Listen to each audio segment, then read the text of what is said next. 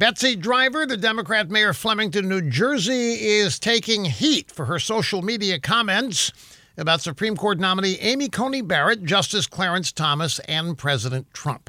Now, Mayor Driver posted on day one of the new Supreme Court term the religious zealots on the court will try to enact the Christian version of Sharia law.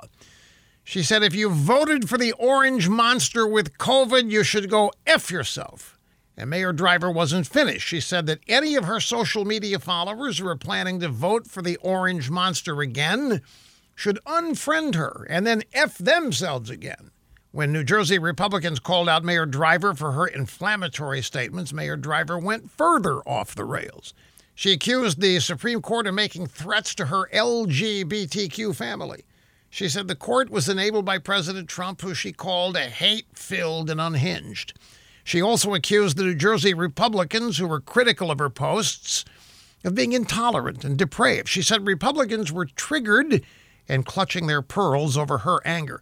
If Mayor Betsy Driver's deranged now, and she is, can you imagine what four more years of Donald Trump will do? I mean, it, it, it's going to drive her stark, raving mad, ready for the straitjacket. What in the world is happening to these people? This is genuine insanity and hatred. It's not who this country is. This is beyond the pale.